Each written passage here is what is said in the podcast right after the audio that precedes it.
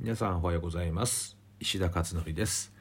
えー今日は珍しくですね、えー朝7時半に、えー収録をしています、えというものですね。というのもブログにねちょっと書いたんですけど朝ね5時ぐらいになんかね消防車とあと救急車がもうね30分ぐらいかなものすごい音立ててですねずっと鳴ってんですよね。もうあの近くのその道路をね通過してしていくんですよね。なんかあったんだと思うんだけどね。火事かなんかだと思うんだけど。もうずっとなんだよね。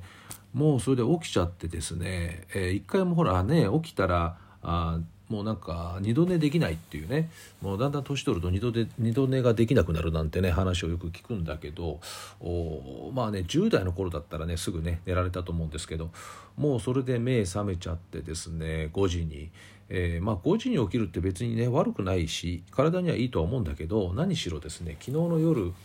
えー昨夜はあの今年最後のママカフェプライムの夜夜のですね夜ズームやってましたんでね、えー夜の11時35分ぐらいだったかな。終了したのが。11時半まで通常やるんで。でそこからですねまあもろもろやってだから寝たのはもう12時過ぎているわけですよね。12時半とかね。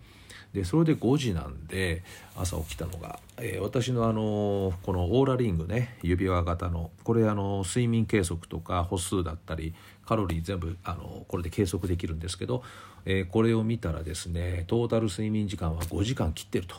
いうことで、えー数値的にもですねあの十分回復できてないとかって出てるんですよね。えーまあ、そんなこともあって起きちゃったのでブログを書きました。えー朝からですねブログ書きました。であんまりね朝のこの時間帯にブログって書かないんですよね。だいたい10時ぐらい10時ぐらいには書くことあるんですけどね。朝7時とかねだいたいそれぐらいには書かないんですけどでもなんか書いてみるといいですねかなり。なんかあの朝がやっぱりいいですねすごく、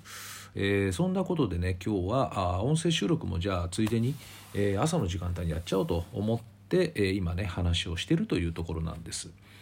えーで今日あと書いたのはあまあまあそうですね。プライムの話ちょこっと書いたんですけどこの夜のプライムってあの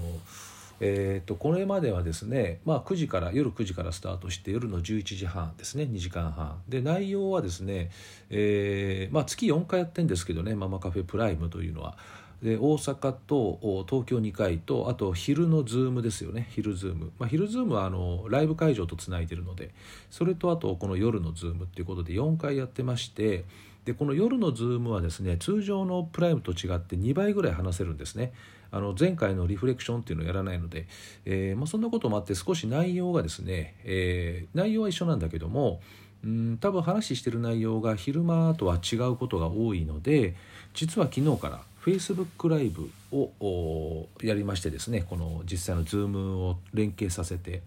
でこのライブのコースの方と Zoom の方が Facebook ライブで見られるようにしたんですよね。でそうすると最初にあの、ね、こうなかなか9時に入れないってこともあったりしますよね夜の9時。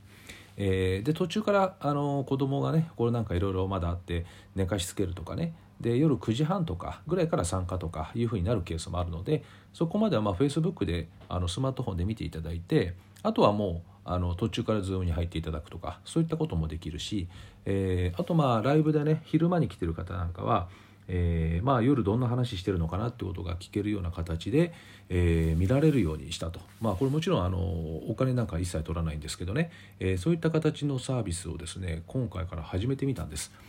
でやってみた結果ですね良かったですねやっぱりね結構かなり多くの方があのご覧いただいたようででアーカイブで残ってるんであのそれも1ヶ月間は見られるような形にしてるんですけど、まあ、そういうね新しい試みを今回やってみたっていうことなんですね。でこの話って、えーよくよく考えてみるとですね Zoom で画面の共有をしてねプレゼンができてブレイクアウトルーム使ってアクティブラーニングセッショングループワークができてでさらにそれを Facebook ライブでつないで、えー見ることができるとグループの方が見ら見ることができるこれ信じられないよねこれ遠い遠い未来の話ですよね本来はだけど今普通にこれね私一人でサクサクっと簡単にできてしまうというこれはねあのすごい世の中になってることだけは間違いないですよね。えー、なので皆さんもですねあのこういったのまだ使ってない方がいらっしゃったら是非いろいろ何か機会があったら試されてみるといいと思います。えー、結構ねこういう衝撃って重要なんですよね衝撃を受けるってね、えー、なので是非ねこういった試みもされてみてもいいかなと思います。で,、えー、で来月のプライムはですね2021年新時代の家庭教育っていうことで、えー、大転換なんですよね来年、まあ、今年もすごく大転換だったんですけどおこれから来年もですねこの今年の影響を受けてかなり変わってくると思います。で今年はですね結構コロナでね大変だったっていうことで教育界もですねあの実質的にはほとんど機能できてなかったと思うんですね。新しい試みがですね。ところが来年はですねやはり落ち着いてきますよね。1年間経験しているので。コロナが消えなくても結構落ち着いてきてですね冷静さを取り戻してえー、来年はかなり実際に実行ができるだろうと、まあ、中学校が大幅に変わるんですよね来年はね。えー、ということもあってあとパソコンタブレット全員に配布ですよね小中学生ね、えー、なのでもうガラッと変わっていきますであと世の中の動きもガラッと変わっていくんですよねなので、えー、そういったポイントを皆さんにお話をして家庭内でどういうことをしてみたらいいのかということをですね、えー、来月のプライムではお話ししようと思っています。えー、で今日ですねこの音声では皆さんにちょっとお伝えしたいことがあってこれがね実際これからの、えー、今からお話しするのが今日のあの本ちゃんのねお話なんですけれどで昨日午後4時に、え、朝日新聞の「ミラノビ」という企画があってですね、え、そこで私が30分お話しさせていただいたんですけどプライムでもね皆さんにもお話ししました、え、でこれねすごく大切なことなんで、え、こちらの音声配信でも話ししとこうかなと思っているので、え、今からねそれをちょっとしてみたいと思います。でそれ何かというとえ来年の3月まではあ皆さん特にですね、え意識的に、えー、自分をこう上げていくっていう活動した方がいいですよっていうお話なんですね。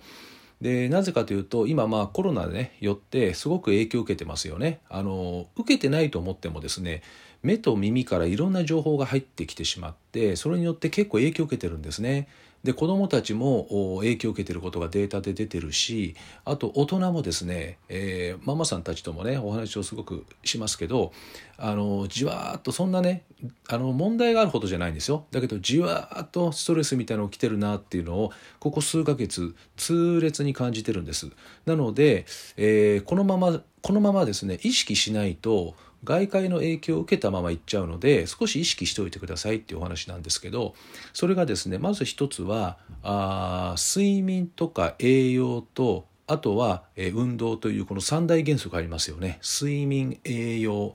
え、運動。でこれはですねやはりきちっと抑えた方がいいですね。あのこういった時ほどですね結構あのブレちゃったりするんですね。でこれ医者がね言ってましたけども精神科医だったかな。あのうつを治すには光と光と睡眠って言ってましたね。光。だから結局外の散歩ですよね。簡単に言うと。ウォーキングとか。それとあとはあ睡眠時間ということですね。で、まあ、この三大原則を押さえておくということですね。であと次に2つ目がですねコミュニケーションを、えー、少しえー、1.5倍ぐらい、まあ、1.5倍っていうか少し多めに取りましょうということですね。あの聞くだけだとですねダメなんですよねやっぱりあの話さないと話すとか書くとかねブログを書くもいいかなと思いますけどこういうねアウトプットっていうんですけどこれをね少し意識しとくといいかなというふうに思いますね。えー、やっぱりあのあの、なていうのかな、このアウトプットっていうのをすることによって人間って主体的になっていくんですよね。前向きさとかね。だからぜひですね、そういったことを心がけて、えー、置かれるといいかなと思っています。えー、来年3月までですね、あの、なぜかというと日照時間の問題と私は考えているので、日照時間が伸びていきますよね。あと気温が上がって春になるので来年の3月4月はだからそこまではですね少し意識をしておくぐらいでちょうどいいかなと思うんですなので、えー、ぜひねそういう形で何かあの対策もね取られてみてもいいかなと思います。例えば音楽とかアロマとかお香を香らすとかね部屋に、えー、そういったこともすごく一つの方法としてあると思うのでぜひですね、えー、皆さん3月までですね、えー、乗り切っていきましょうということです。で、ワクワクまで自粛する必要はないですよっていうことを今日タイトルにしてみました。ですからワクワクはですね、どんどん皆さん発揮していただいて、え、また楽しい日々を送っていきましょう。ということで以上今日はこれでおしまいとなります。